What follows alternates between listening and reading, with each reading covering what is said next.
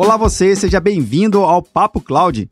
Esse espaço foi criado para debatermos sobre as principais tecnologias que vêm revolucionando as empresas e os seus negócios. A cada convidado que passa por aqui, a gente consegue entender como esse conjunto tecnológico faz sentido para o seu segmento de negócio. E olha que legal, mesmo que a tecnologia aparentemente seja a mesma, o contexto e o significado é totalmente diferente por cada negócio.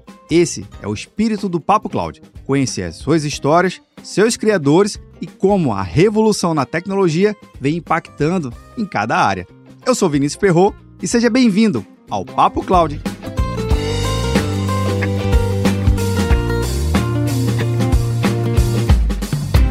Estamos gravando aqui mais um episódio do Papo Cloud e nesse episódio eu conto com a participação da Líria Faria, da Dinâmica Consultoria. Líria, seja muito bem-vindo ao Papo Cloud. Muito obrigado pelo convite, Vini. É um prazer imenso estar aqui contigo, com os ouvintes, e a gente poder trocar ideia, fazer esse papo, essa conversa. É sempre um prazer poder trocar ideia com as pessoas. Sem dúvida. E, e é, é, isso mesmo que vive o mundo, né? De ideias, de trocar ideias, de compartilhar. É o nosso papel que também está sempre compartilhando. E olha só, para quem está vendo ou nos ouvindo, eu tive uma grata oportunidade de conhecer a Líria no mundo on-premise, no mundo real, né? No mundo realmente de carne e osso. Foi muito legal aquele bate-papo e por coincidência, né, do destino, a gente teve essa oportunidade aqui de juntar agora com um bate-papo online, mas para poder trocar uma grande experiência. Línia, assim, nossa, pai do céu, a Línia tem muita experiência em consultoria na área empresarial, também design thinking, também de lifelong learning, tantas outras coisas que ela vai falar do mundo corporativo. Tema esse que é importante, que a gente fala de tanta, tanta tecnologia aqui do nosso lado, mas como isso se combina ao mundo empresarial. De nada adianta você ter uma excelente tecnologia de ponta que domina o mercado, mas a sua liderança ela não confia bem ou ela não determina bem os poderes certos para as equipes certas. Então, Lilian, queria, antes de mais nada, agradecer mais uma vez a sua participação aqui no Papo Cloud e eu sempre peço que os meus convidados possam apresentar um pouquinho da sua carreira, da sua trajetória, para a gente conhecer um pouquinho quem é a Lilian, por favor. Então, a Lilian é uma avó, hoje já avó de uma linda menina de oito anos. Eu tô nessa jornada há muito tempo, né? Dá para ver os cabelos brancos. Mas eu comecei é, dando aula. Eu comecei, fiz curso de letras, português e inglês, e fui dar aula. E aí eu comecei dando aula e depois fui para dentro de uma instituição financeira para trabalhar com organizações e métodos. Isso existia lá no século passado, chamava-se OIE. E eu trabalhava com normas e procedimentos. Como eu tinha formação em português, eu era revisora, né, daquelas normas, daqueles procedimentos bancários. Aquilo para mim era um mistério. Bom, mas eu como gostava de enfrentar texto, como dizia um professor, eu enfrentava aquele texto tentando entender aquele negócio. E dali eu fui para a carreira de administração. Eu continuo dando aula, é uma paixão que eu tenho de sempre, mas eu fui para a carreira de administração e dentro de organização e métodos eu fui para projetos, organizações e sistemas. Saí da primeira instituição financeira, fui para a segunda, na segunda já na área de tecnologia, olha só, oh, porque uh, era na, chamávamos lá organização e sistemas e eu fui me, apro me aproximando da área de sistemas.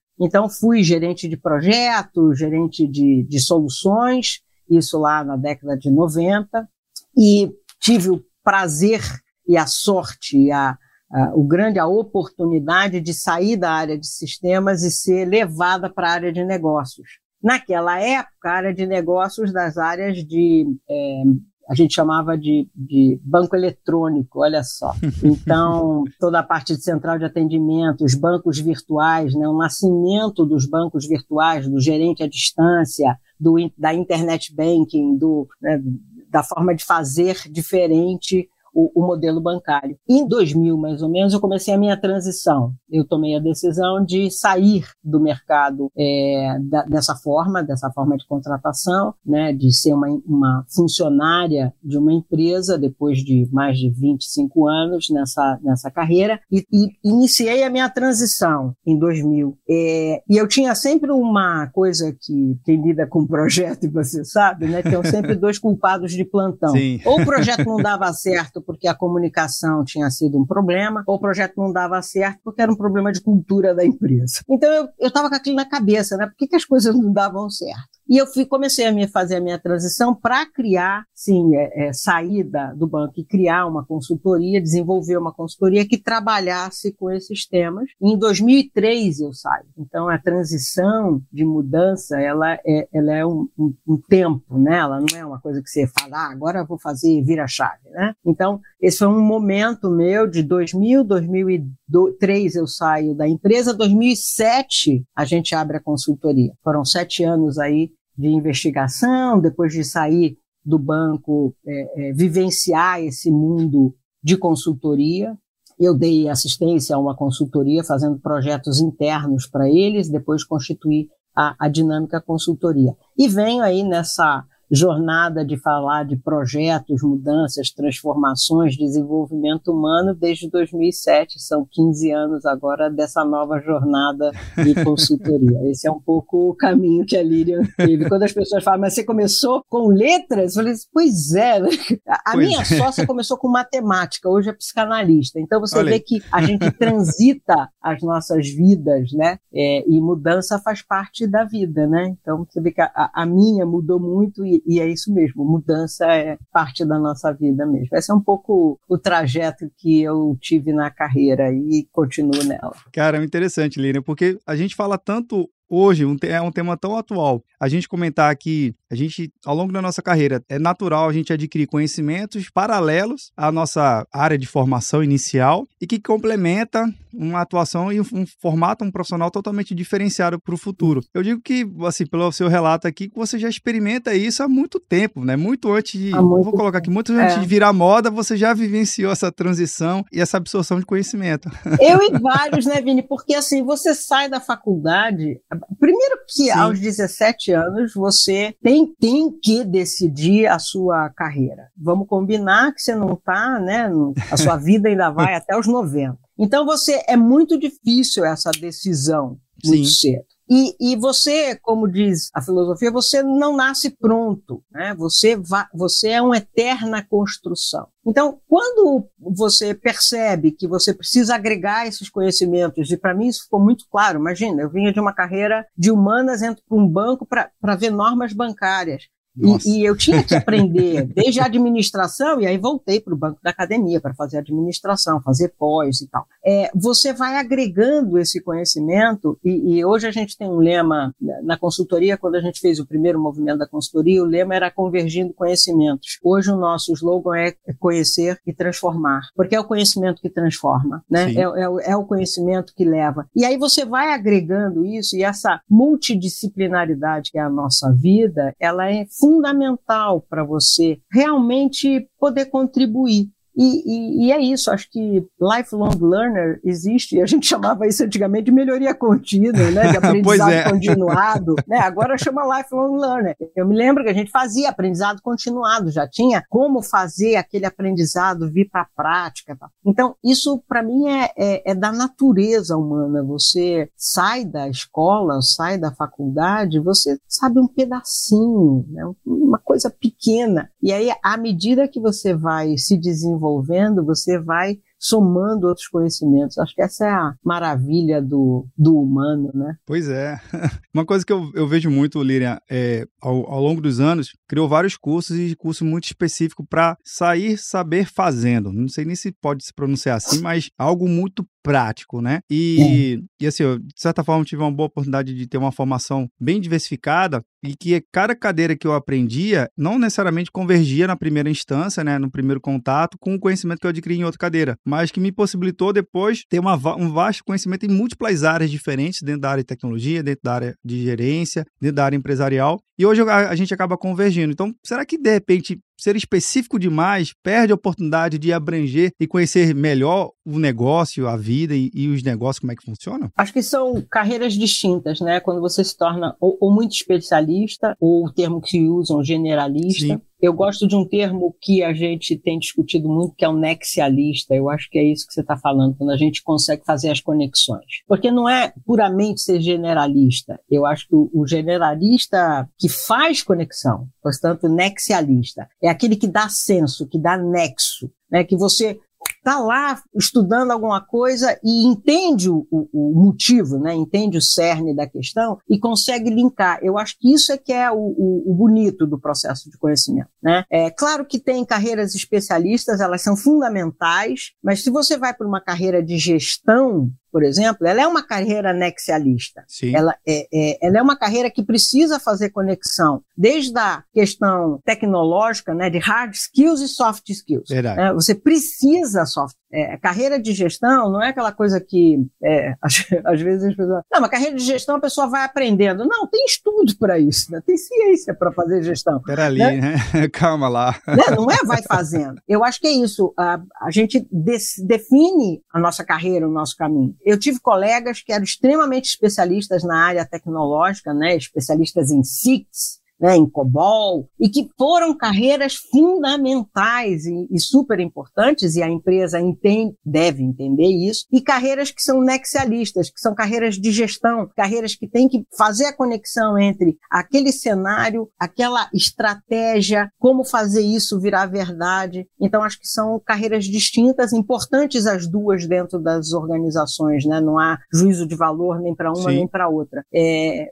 o, o danado é que às vezes a gente é promovido à gestão, que é uma coisa que a gente não sabe. Eu brinco sempre que a gente é promovido à nossa incompetência. Eu, em algum momento da minha carreira, fui promovida à minha incompetência de ser gestora. Né? Eu não era uma pessoa que tinha sido formada para ser gestora. E aí você vira gestor. E isso é, é um, um esforço pessoal. Né? Hoje em dia, algumas empresas têm algum cuidado de preparar a pessoa né, para a transição ou para a sucessão, como ele chama, mas é, a maioria das vezes a gente encontra gestores que foram levados à carreira de gestão porque eram excelentes técnicos, porque eram excelentes especialistas, e aí viram gestores. E eu acho que é, é esse, esse universo multi multigestão que a gente tem Sim. nas empresas e multicultural é que faz a, a beleza e o desafio de trabalhar no mundo corporativo. Tem um lado muito conectado ainda hoje, que é a questão da gestão, ainda tem um, tem um, um viés muito importante, assim, uma disciplina, vou colocar, que são as pessoas. E uma outra disciplina também, que é a tecnologia, que é a especificação de mercado, que é o, o negócio propriamente dito. O gestor, na sua opinião e na sua visão, Lilian, é, ele tem que buscar esse equilíbrio, entender pessoas, porque você comentou no nosso, no nosso aquecimento aqui do bate-papo, né, que um CNPJ é formado por vários vários CPFs, então tem pessoas envolvidas sim no processo, mas também tem a questão do mercado. O mercado evolui bastante, tem, tem uma mudança muito constante. Os modelos de negócio é difícil até definir uhum. hoje. O que é uma empresa? Será que é uma empresa do varejo, uma empresa de, de logística? Enfim, tem empresa que é difícil definir ali um, um cinema nele, né, lá numa classificação é, de CNPJ. Ter esse equilíbrio entre pessoas e modelo de negócio é importante para um bom gestor de hoje? E com certeza é, né? O, o, gestor precisa entender que ele lida com gente. Gestor lida com gente. Aliás, tem uma frase fantástica que todos conhecem, que é do Simon Sinek, né? 100% dos seus fornecedores são pessoas, 100% dos seus clientes são pessoas, 100% dos seus colaboradores são pessoas. Portanto, se você não entende de pessoas, você não entende de negócio. Né? Só isso. Simples assim. Legal. Lá na, no século passado, a gente sempre brincava né, com os três, as três questões de uma grande organização, né, de, de tecnologia, processos e pessoas, né, são os três grandes pilares. O gestor precisa conhecer tecnologia, processos e pessoas. Ele precisa. É...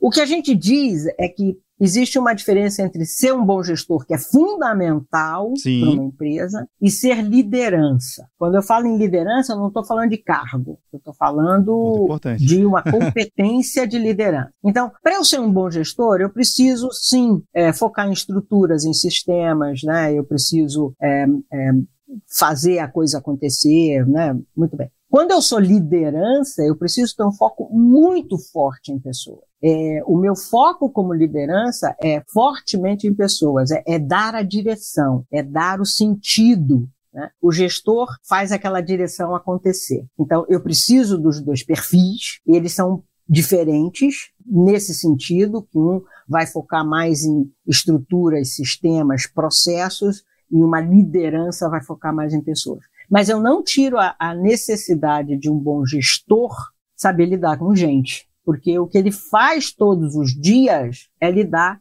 com a sua equipe, com seus clientes, com seus fornecedores. Então ele, ele lida com gente o tempo todo. Não dá para simplesmente passar por cima né, dessa, dessa questão. Mas quando eu estou falando de liderança, eu estou falando de uma pessoa que desafia status quo, né, que desafia para mudança, que dá direção. Aí eu estou falando de liderança como competência. Melhor dos mundos, eu digo sempre, é quando a nossa alta administração é uma liderança. Né? Às vezes as empresas chamam os altos executivos de lideranças, né? mas liderança é uma competência. Verdade. Então, o bacana é quando a nossa alta administração, os nossos C-levels, são lideranças no sentido dessa competência, que é aquela que leva a mudança, faz a mudança, desenvolve pessoas, né? dá sentido para as coisas, cria a direção, leva as pessoas naquela direção, né? estimula as pessoas a, a, a desenvolverem-se cada vez mais. Então, sim, gestor precisa saber de gente.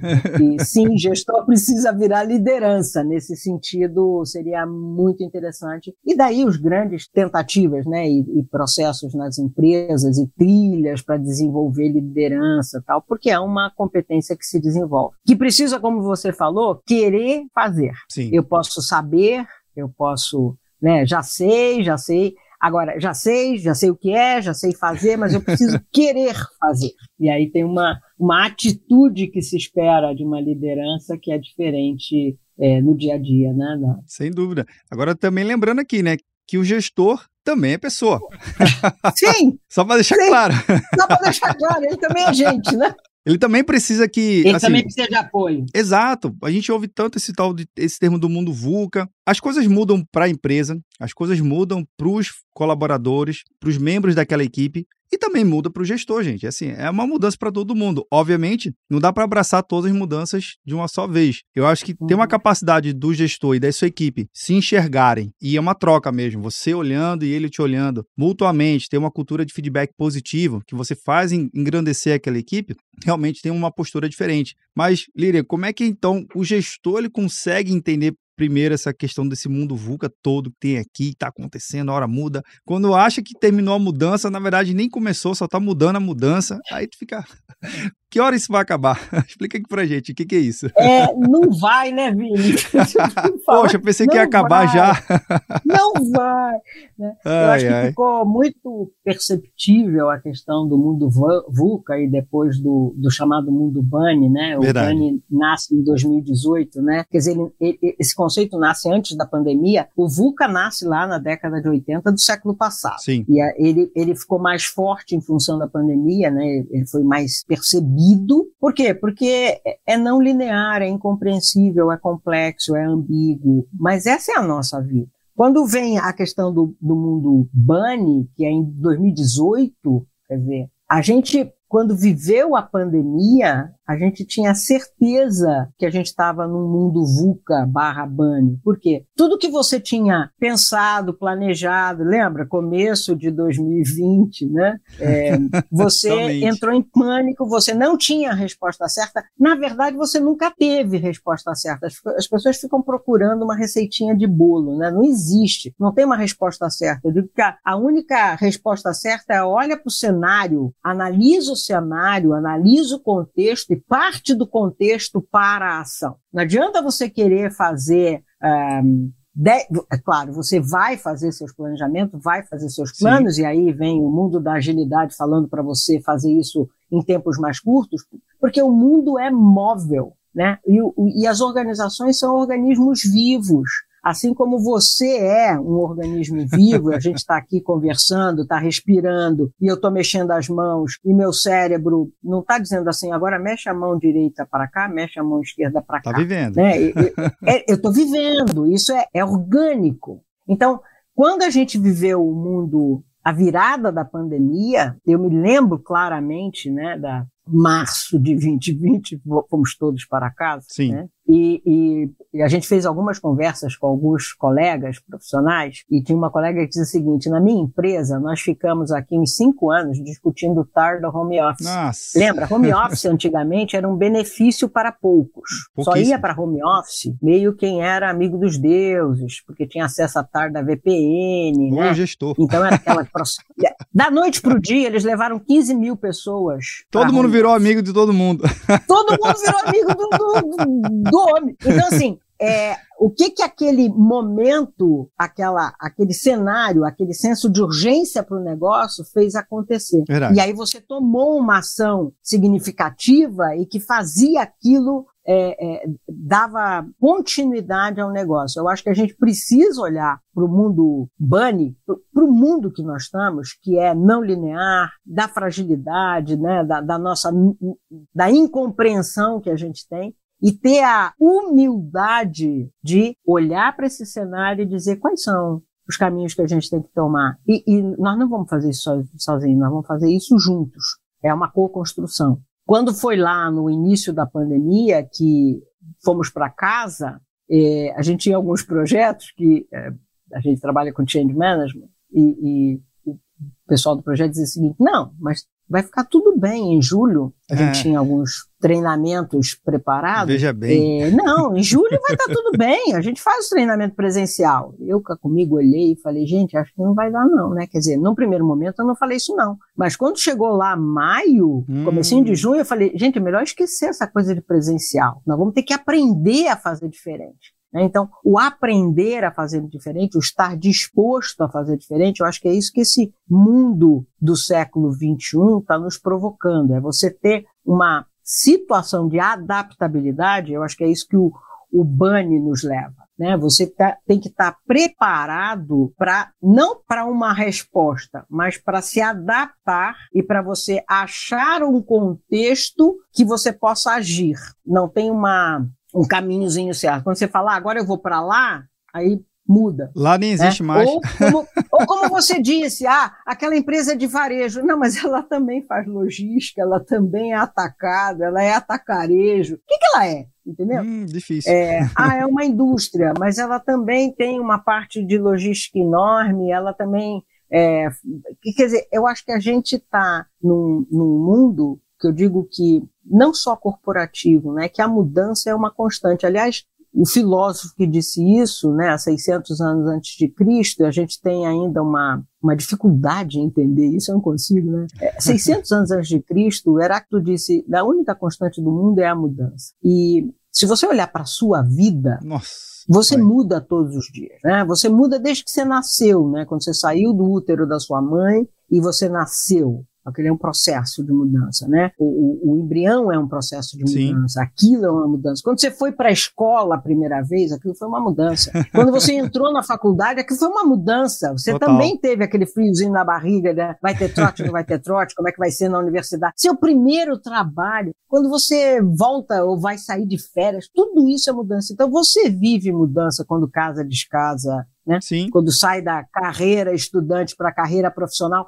Só que a gente vai para o mundo corporativo e acha que ele lá é estático, né? A gente até lê nos livros do tal do, do mundo Bunny, VUCA, né, da, da, in, da integralidade das coisas, da, da agilidade das coisas, Verdade. mas a gente quer, ah, não, mas dizer, bem na minha hora vai ter que ter ah, mudança. Logo comigo. Não, vai ter mudança toda hora. Vai ter mudança toda hora. Pois é, e, e é engraçado que você comentou, Lilian, lá no iníciozinho do nosso bate-papo, uma palavrinha que, nossa, pai do céu, ela é muito presente no mundo corporativo, mas eu particularmente nunca vi ela preenchendo uma cadeira na sala de reunião que é a tal da cultura. Aí uhum. eu tenho um líder, eu tenho essa tal da cultura que está presente na empresa, mas nunca está em reunião, nunca dá um aceite no convite de, de, de gravação, de participação de reunião online, mas ela está lá.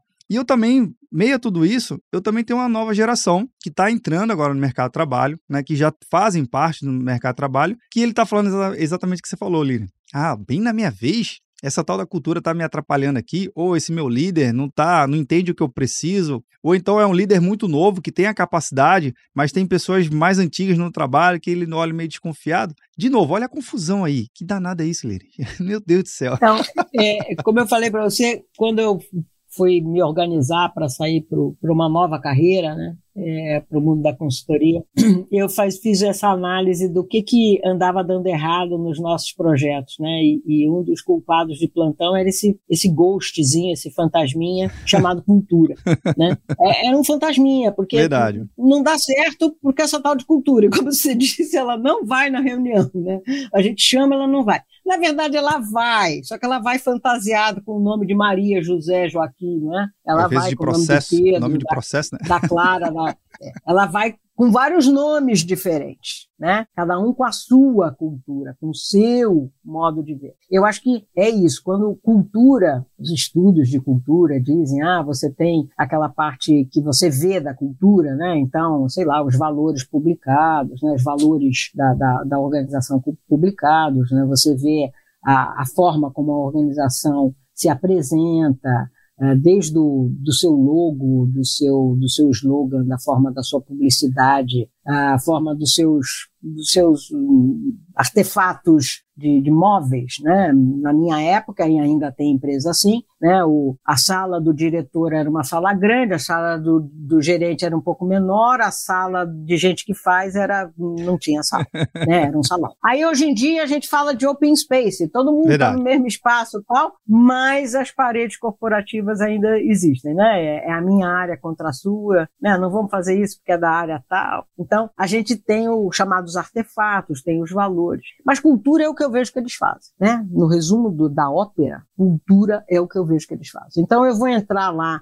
na empresa A, eu estudei sobre a empresa, eu vi como é que ela se posiciona no mercado, eu vi os discursos da empresa, eu vi os valores da empresa, aí eu vou para uma reunião na empresa e aí eu vejo como ela funciona. Então, cultura é como ela funciona e tem tudo a ver com pessoas, porque o que, que é o como ela funciona? É como eu faço, você faz, o colega faz. Então, quando isso esclareceu para mim, a gente diz, então cultura é possível de você trabalhar? É, porque tem a ver com cada um de nós. Não é do outro, é cada um de nós. O danado é que tem a ver com cada um de nós. Quer dizer, a gente precisa, de novo, querer fazer, né? Porque é isso, ele, ele tem a ver com cada pessoa que está lá quando a gente entra nas organizações, em geral a gente olha, né, a questão dos aspectos aparentes da cultura. E aí tem lá, trabalhar em time, né? Regra geral, colaboração, são as palavras-chave, né? Colaboração, ética, trabalhar em time. E aí, quando você vai para um projeto, uma das coisas mais difíceis é o processo de colaboração, trabalhar em time. Ai, cada dizer, um como é que eu tiro aquele valor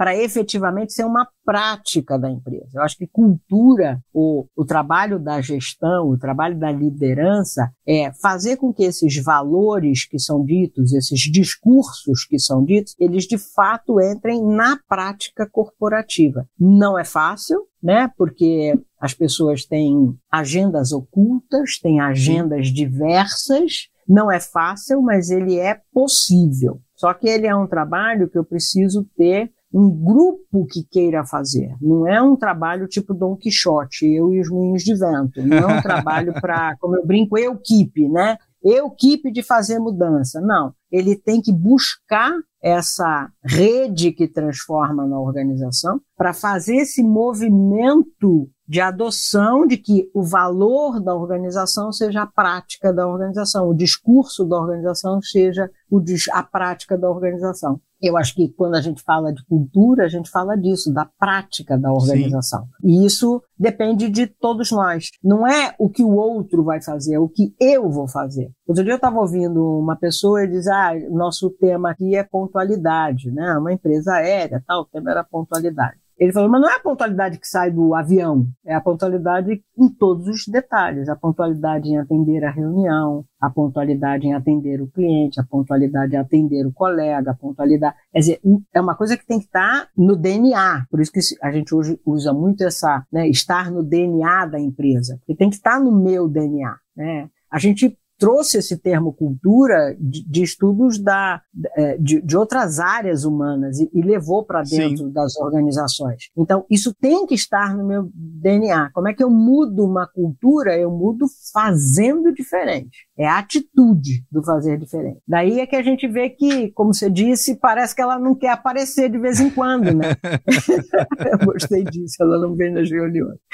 ela fica em casa. Pois é, É impressionante. Agora, é, como é que, de repente, para quem está acompanhando aqui a gente, vendo ou nos ouvindo, Lilian, é, às vezes você tem um gestor e ele, né, ele é como se fosse o guardião do processo, da cultura, tá ali mais para operacionalizar a coisa em si, mas ele tem que conseguir ter a habilidade de identificar um líder dentro das suas áreas, áreas correlatas, e também ajudá-lo a formar esse líder. Dá para ter uma visão de gestor para buscar novos líderes dentro da sua empresa? É possível treinar essa habilidade? É, é possível treinar e, e eu acho que é possível você fazer um, uma, um acordo de desenvolvimento. Acho que o, o, o, importante é a pessoa querer se desenvolver, é, esse é o primeiro passo. O segundo passo é a organização das condições para esse desenvolvimento. É, líder forma líder, líder não forma seguidor líder forma líder. Né? Gestor forma novos gestores. Gestor não forma pessoas operacionais apenas. Né? Você, na sua carreira de gestão, você tem que ter esse lado humano e formar novas pessoas para a gestão. É, são dois fatores, eu acho. Um é a, a pessoa querer, porque não, não depende só de eu ter as condições, mas Sim. Eu, eu querer me desenvolver, porque é uma competência de liderança, e, e eu porque eu posso te mandar para 10 milhões de cursos, né? Eu, gestor. Vou lá e te indico o curso A, B, C, D. Você vai para aquele curso, fica sentado lá e fala assim: nossa, seria super legal se eu conseguisse aplicar isso na minha empresa. Ah. Mas lá na minha empresa, isso é impossível. Ah, ah meu, meu gestor tinha que estar aqui para ouvir isso. Eu já ouvi isso várias vezes.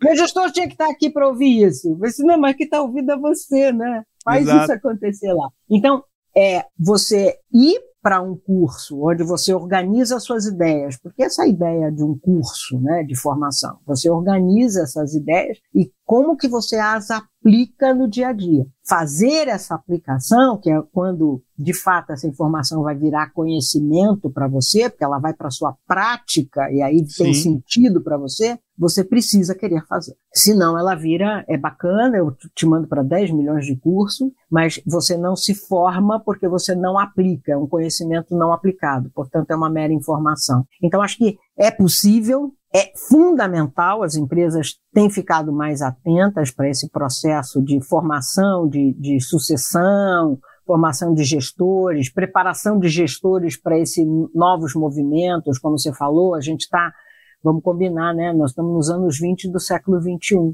Pois é, né? somente pois é. isso. É. Já somente passou 20 isso. anos, viu, gente? Só isso. Já passou 20 anos. Há 20 anos um, quer dizer, a gente fala de PDCA desde a década de 80 do século passado, né? O, o, os ciclos de, de revisão. Exato. Aí a gente fala de agilidade, vai, do manifesto ágil, há 21 anos. Ah, será que um dia a gente vai usar tudo isso mesmo? Porque eu tenho que sair do conceitual do ensino e levar para a prática. E a empresa aí vem a tar, o Tarda Fantasma, né, da cultura que me, me permite experimentar o um novo. Eu preciso ter um ambiente que acolha, que me seja confiável para experimentar o um novo. Senão, a minha tendência vai ser, ah, isso é muito bacana, mas não é para essa empresa. Por quê? Porque eu não sinto a confiança e a possibilidade da experimentação. Né? Então, é melhor eu continuar fazendo o que eu sempre fiz. Isso me garante a minha performance como todo mundo espera e tá tudo bem, né? Claro que quando você se arrisca, você pode vai melhorar ou não a sua performance, você vai errar e aí quanto isso é visto no seu processo de desenvolvimento, quanto isso é percebido, quanto isso é, é possível no ambiente de trabalho em que você está. Que ambiente Sim. de cultura é esse que te, que te dá confiança para você dar um passo diferente, né? Que te permite andar para frente e não para o lado ou fazer de conta que está andando, né? Lina, você estava falando isso, eu acho que faz todo sentido, porque olhando direitinho, se eu, tô, se eu quero experimentar algo novo e esse algo novo ainda é certo para saber se vai trazer um resultado ou não, daí que eu acho que é legal o patrocínio da alta direção, que a gente comentou lá, lá uhum. do início, né? Os, li, os líderes, os C-levels, né? Os líderes ou só os gestores líderes, uhum. que às vezes tem isso uhum. também, de ele montar ali uma margem de, de mudança. Olha, a gente vai ter que ter uma, tem um termo técnico que a gente chama de sandbox, né? Uma caixinha de areia, ó. A gente vai aqui, vai fazer um monte de erro aqui, mas essa aqui é um erro controlado. Vamos perceber e vamos entender. Se fizer sentido, beleza, vamos botar no processo. Mas tem que dar esse espaço para os novos líderes, para ele conseguir implementar uma técnica nova, um processo uhum. novo, uma ferramenta nova, enfim, algo que ele esteja idealizando para melhorar o processo como um todo, né? Isso aí, uhum. melhores resultados para o ecossistema né, de parceria, de clientes, de uhum. funcionários, uhum. de todo mundo. Então é importante que todo mundo entenda que tem que ter esse momento de transição e se errar, ok, mas vamos entender o porquê do errar, não é só errar, ah, errou, tá tudo certo. Não, vamos medir, vamos tentar entender qual foi a lição aprendida ali para seguir para o próximo uhum. passo. Então, faz sentido essa linha de raciocínio? Faz todo sentido, né? Quer dizer, é aquela frase do século, né? Desse século, né? Que é erra rápido, né? corrige Sim. rápido, aprende rápido. Não dá para esquecer do aprender rápido. Por favor, viu? Como eu brinco com as pessoas, pelo menos para errar em lugar diferente. Então, erra rápido, corrige rápido, aprende rápido. Nós estamos no mundo do conhecimento. Aliás, esse mundo do conhecimento dito por Drucker é do século passado, mas eu acho que ele está mais presente agora. É um mundo do conhecimento, é o um mundo da informação, é o um mundo dos dados. Então, você tem que aprender rápido e, e dar esse tempo para isso.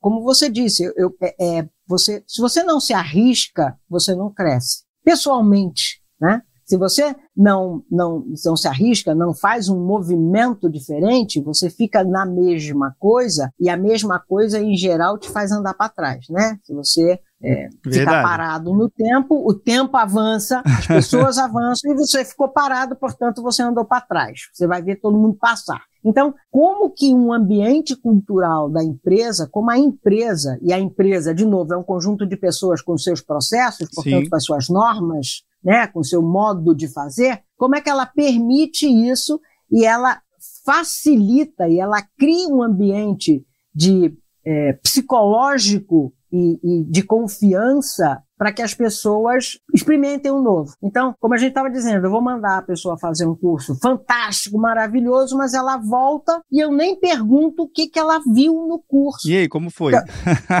como foi? É, eu não faço ela pegar aquele aprendizado e repassar para os colegas. É uma coisa simples, gente. Você vai fazer o curso X? Fui. Quando você volta, você fala assim, faz um resumo e passa para os colegas. Vamos fazer um café à tarde, você passa o que você viu lá para os colegas. Agora, vamos fazer um segundo segundo movimento, vamos ver o que, que daquele curso é aplicável no nosso ambiente, e aí você sai da informação do curso para a aplicação, para o conhecimento. São modelos de, de atuação, Sim. de gestão, para fazer valer esse esforço do conhecimento, né? Eu fui lá, fiz um curso bacana, ganhei um certificadozinho, mas o certificado por si só, a certificação por si só não vale nada, né? Se você não experimentar aquilo. Então, acho que é isso. Acho que a gente precisa criar os ambientes uh, corporativos que permitam a gente experimentar, corrigir rápido e, e, e aprender. Eu acho que cada vez mais, para mim, a questão dos processos de lições aprendidas, que é engraçado, a gente vê isso às, às vezes, não muito, mas vê em projetos, né? Ah, vamos fazer uma rodada de lições aprendidas aí. Mas esse é um processo da gestão do conhecimento. Lições Sim. aprendidas é uma técnica da, lição, da, da, da gestão do conhecimento. Então, como as empresas deveriam fazer lições aprendidas nos times, entre os times de gestão? O que, que eu estou acertando, errando e posso fazer melhor, né? O que, que eu tenho que mudar no time de gestão, como você falou lá no começo, às vezes o gestor é muito solitário, ou o, o executivo é muito solitário, mas ele em si é um time, é o time Sim. de gestão, é o time de liderança. Então, como é que esse time faz lição aprendida entre eles? Como é que o time de profissionais faz lição aprendida entre eles. Independentemente de eu estar num projeto, está ali na minha gestão da rotina, como é que eu posso fazer melhor, o que, que eu posso incorporar no meu modelo de atuação. Então, acho que fazer essa rodada de lições aprendidas e eu acho que coletar as lições, mas mais do que isso, reutilizar. A gente, às vezes, faz grandes processos de lições aprendidas, né? Coleta, coleta, mas não reutiliza. Então, por exemplo, vou abrir um processo novo na minha empresa, uma experimentação. Vamos, vamos recuperar o que, que já foi de aprendizado. Não quer dizer que a gente não vai tentar, mas dado aquele cenário, se ele se repetir, o que, que eu posso fazer diferente? Né? Isso aqui, esse é sempre o cuidado, né? Dado aquele cenário, eu Sim. tive aquela lição aprendida. Contextualizou, então, se esse né? cenário se repetir, o que, que eu posso fazer diferente? Não é mudar o cenário, né? Se esse cenário se repetir, Porque às vezes as pessoas de lição aprendida dizem, ah, não, mas ah, eu, é, quer mudar o cenário. Não, o gestor era. Não, o gestor é aquele perfil, é aquela, né? É aquele modelo de gestor. Naquele modelo de gestão, naquele modelo de atuação, como é que a gente pode fazer diferente? Eu acho que esse é um, um avanço se a gente conseguir, de fato, levar para as organizações que fazer girar o conhecimento oxigena a organização. Né? Todo mundo cresce dessa forma na organização. Né? Quando você faz girar esse conhecimento organizacional, que é meu, que é seu, né? que é de cada um, mas que ele, quando ele gira, ele se torna um conhecimento maior. É uma, uma, uma questão filosófica né? que diz que o conhecimento é o único recurso que quanto mais a gente usa, mais a gente tem, né? Verdade. Diferente do dinheiro, que quando a gente usa ele Ah, acaba. Jesus. ah, Jesus. O conhecimento não. Quanto mais a gente usa, mais a gente tem. Eu não perco o meu conhecimento, eu agrego conhecimento. Então, acho que é, é essa visão né, de que conhecimento é poder quando a gente sabe usar né? Porque tem esse, essa máxima que nos, nos atrapalha, não, conhecimento é poder, a informação é poder, e aí ninguém passa nada, hum. mas não adianta você ficar com conhecimento para si e não fazer ele girar né, na organização, não fazer ele fluir na organização, para fazer a organização um ambiente bom para o desenvolvimento de pessoas, para o desenvolvimento do negócio, para o atingimento do propósito. Né? Nossa, aí, Lira, tu já falou de outra palavra também que é complexa, viu? Tal do propósito. é outro ser que vive circulando dentro do ambiente corporativo, nunca participa é. de uma reunião, não ocupa fisicamente uma cadeira, também não aceita o invite de, de, de convite, mas eu vou deixar esse propósito aqui para um outro bate-papo aqui. Mas eu tá queria justamente entrar nesse, né, nesse termo que você falou, que é a questão de mudança, né? De ter profissionais com habilidades de mudança, de perceber a mudança, que eu acho que é o primeiro principal ponto, né? Ele ter aquela, aquela visão mais aguçada, aquele sexto sentido, né? Que a gente fala. Às vezes você percebe um pequeno detalhe ali que vai vir uma mudança importante para o negócio, para o seu setor, para a sua área de atuação, enfim. Mas como se tornar um profissional que realmente esteja conectado, esteja mais sensível a, a, perceber novas mudanças e ali já desenvolver, já começar a experimentar alguma coisa nova antes de de repente vir todo um avalanche e ele ser surpreendido. É, eu acho que a gente trabalha com a ideia de que mudança deveria ser uma competência da organização, portanto uma competência das pessoas. Sim. É claro que Assim como o gestor tem que lidar com gente, e quem lida com gente não é necessariamente só o RH. Sim, por favor. Mudança, né? É, é. Quem tem que lidar com gente é gestor, né? É, o RH é a área especialista, percebe? É a área Sim. especialista que conhece os processos, tem as técnicas e que dissemina esse trabalhar com pessoas para todos os níveis. Eu acho que trabalhar com mudança é uma competência que a organização tem que colocar lá no seu rol de competências necessárias. É, liderança trabalha com mudança, né? Eu, eu acho até engraçado quando as pessoas falam: ah, aqui os líderes da empresa têm dificuldade de trabalhar com mudança. Bom, então não é líder, né? Porque líder, por princípio, desafia o status quo e trabalha com mudança. Ele busca mudança, Sim. porque ele sabe que isso é o, o, o que movimenta né, a organização, que como um ser vivo precisa se desenvolver, como nós. Então, como, como me desenvolver em mudança? Eu acho que o primeiro, primeiro passo que, que eu falo para as pessoas é essa capacidade da análise de cenário. Né? Acho que você ter essa capacidade de análise do cenário, de você uh, perceber as conexões que o cenário está trazendo internos e externos, você ter pensamento crítico. Né? Então, essa é uma, um soft skills fundamental de você ter pensamento crítico, não é ser crítico por ser crítico, ser o cara chato de plantão. Não, é o pensamento reflexivo, é aquele Sim. que fala assim, peraí, é, se isso é isso, né? Então, quais são os reflexos que isso pode dar na empresa? Então, ter pensamento crítico, ter pensamento reflexivo, ter capacidade de analisar o cenário, para que você possa ficar atento aos movimentos, porque mudança é alguma coisa planejada ou não. Então, é planejada, é um projeto. Você Sim. vai fazer um projeto de tecnologia, vai gerar mudança. Ou não, você acabou de receber uma pessoa nova na sua equipe, ou você teve um pedido inesperado do cliente, ou você, seu colaborador, acabou de pedir as contas, é aquele seu braço direito, que você Nossa. não tinha feito um processo de sucessão. né? Então você vive mudança o tempo todo. Então, como se preparar para a mudança, que pode ser planejado ou não, e que vem por fatores internos e externos, e que te tira da posição A para a posição B. Então, se é fatores internos e externos, como é que você, profissional, observa a cultura da sua empresa, não importa de que área você seja. Você pode ser da área jurídica, da área de marketing, da área de tecnologia, da área de pessoas. Ter esse conhecimento e essa capacidade de observação sobre a cultura da sua empresa, essa capacidade de pensamento crítico, de como é que o mercado está se movimentando, né? o mercado em que sua empresa atua. Isso tudo são é, pontos importantes para você é, se preparar pessoalmente para lidar com mudança. O outro dado é Claro, existem técnicas né, e práticas para você trabalhar o change management, Sim. mas o, o, em especial é como é que você trabalha os impactos daquela mudança nas pessoas ou nos processos. Como é que aquela mudança impacta as pessoas? Que novos conhecimentos aquela mudança traz? Que novos é, dimensionamentos de quadro aquela mudança traz? Que, que, que, que novos aprendizados eu tenho que passar para as pessoas porque traz aquela mudança? Então, a gente diz que quando é projeto, né? Projeto é alguma coisa, reza a lenda e você é de projeto, né? Reza a lenda que tem começo, meio e fim, é. né?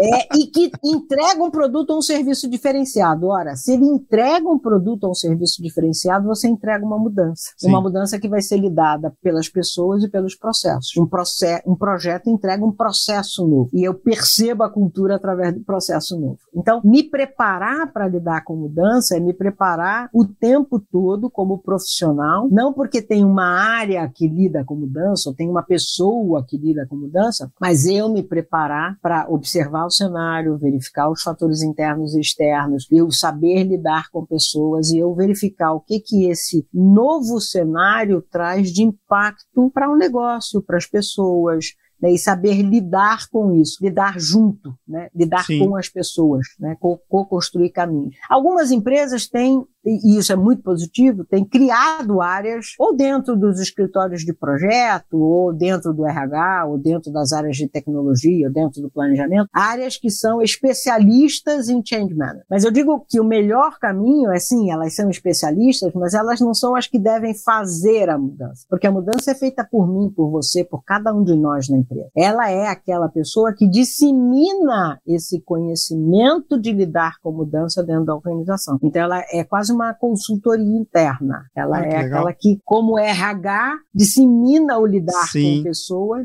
O change management disseminaria esse conhecimento novo de lidar com mudanças, que é, a gente diz que é tão, tão natural, deveria ser, mas que a gente ainda não entende como natural. Vou deixar um tema aqui para a gente voltar no bate-papo futuro, que também está muito associado à mudança, é o controle da ansiedade, né? Calma, a, a, o especialista que gerencia essa mudança também gerencia muito bem a ansiedade, a ansiedade de quem vai receber, de quem vai mudar. Calma, gente, sem desespero, tem técnica para isso, tem habilidade. Eu não tenho dúvida que a Líria vai poder nos explicar melhor isso aqui no bate-papo futuro. Líria, tá uma última pergunta que eu faço aqui aos meus convidados, né? A linha de resposta pode ser para a área técnica, para a área não técnica, não tem a resposta mais adequada. Tem a resposta que vem de você, do que você ouve no mercado. É uma resposta, é uma pergunta bem simples, mas busca a reflexão de cada convidado. Então vamos lá. Para a Lilian, o que, que é essa tal da computação em nuvem? Eu acho que a gente está aprendendo a lidar com isso ainda, né?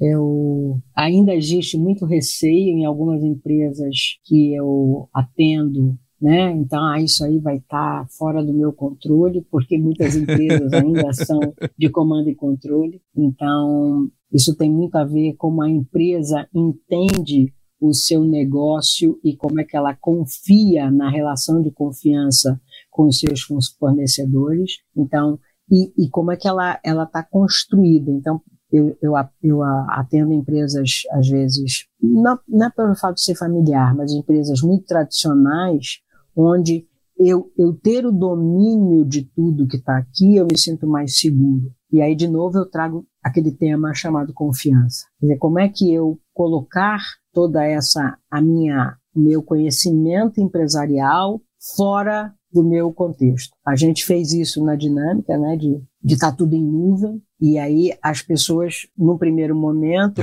e olha, a gente trabalha com consultoria, a gente ficou meio assim, mas sério mesmo, é assim? É, é assim, e vamos, né? Mas eu conheço empresas não, não, isso aqui é como se fosse o ouro do mercado e só eu posso ter domínio sobre isso. E, portanto, eu preciso criar para levar essa, esse conceito mais em cloud, né? esse conceito mais aberto, esse conceito mais, mais de moderno, mais amigável, né? E, e, mais, eu acho que a gente foi um pouco levado também em função da pandemia, uma vez que todo mundo estava em todos os lugares, o Anywhere Office ajudou muito Verdade. isso. Né? No nosso caso, isso foi fundamental, porque a gente é anywhere office, a gente não vai voltar para o escritório, a gente só volta se o cliente pedir que o projeto seja presencial. Hoje em dia é, é híbrido, mas o escritório em si da dinâmica, ele é anywhere. Então eu posso estar aqui na minha casa ou posso estar no escritório, que eu brinco eu vou lá uma vez por semana para regar a planta, eu posso estar viajando e eu estou atendendo, e isso me facilitou, me possibilitou eu estar conectado o tempo todo, né, e eu estar é, linkado, conectado, né, é, é, imbricado o tempo todo com, com todo mundo. Eu acho que isso é um, tem a ver como a gente percebe o nosso modelo de gestão e a necessidade do nosso negócio. Né? E, e como é que eu percebo o mundo, né? como é que eu percebo a, a gestão da minha empresa, como é que eu percebo o avanço dessa gestão mais colaborativa, mais integrada, mais é, yin yang, uhum. mais holística. Eu acho que isso tem tudo a ver com computação em cloud e a forma como a gente percebe o mundo. Maravilha. Ele não está no meu, ele não tá no meu quarteirão. Está muito além do meu quarteirão. Um pouquinho mais longe. Um pouquinho mais longe do meu quarteirão. Que legal. Lilian, muito obrigado. Adorei, adorei o bate-papo. Um abraço aí virtual aqui. Obrigado por demais. Muito. Até a próxima, viu? Muito obrigada a você pelo convite. Foi ótimo falar com você. É, eu espero que eu tenha contribuído de alguma forma aqui para as pessoas. Eu fico à disposição é, no meu LinkedIn, no meu Instagram, é, para a gente trocar ideia, bater papo e poder estar tá conectado, né? O mundo é feito de conexão, o mundo é feito de relacionamento. né? é, quanto mais relacional a gente cresce. E Sim. crescer é isso, né? Todo dia é um dia diferente e a gente foi feito como humano para crescer, desenvolver, mudar, construir. Então, essa é a beleza do humano. Obrigado. Muito obrigado mesmo. Legal. Bem, e você aí que está vendo ou nos ouvindo? Já vou deixar o contato da Lirian aqui na descrição para facilitar a sua conexão aqui. Eu vou usar as palavras dela mesmo, né? Como é que você percebe a sua capacidade de gestão? Como é que você percebe a sua capacidade de liderança? Será que realmente você é um gestor moderno, um gestor do futuro, ou ainda está no meio tradicionalista? Bem, meça pelos seus resultados como a sua equipe se relaciona com você. Eu acho que é uma dica aqui muito legal. Lina trouxe várias dicas legais para você melhorar a sua visão de gestor, a sua visão de liderança. E se você chegou até aqui e gostou do conteúdo, compartilhe e deixe um comentário. Né? Sempre ajuda aqui ao nosso canal a evoluir mais e mais. E saber a sua opinião é muito importante. Também esse bate-papo nunca termina por aqui. A gente continua discutindo lá no nosso grupo do Telegram, do Papo Cloud Makers. Link na descrição. Obrigado pela sua participação e audiência. E aí, tá na nuvem?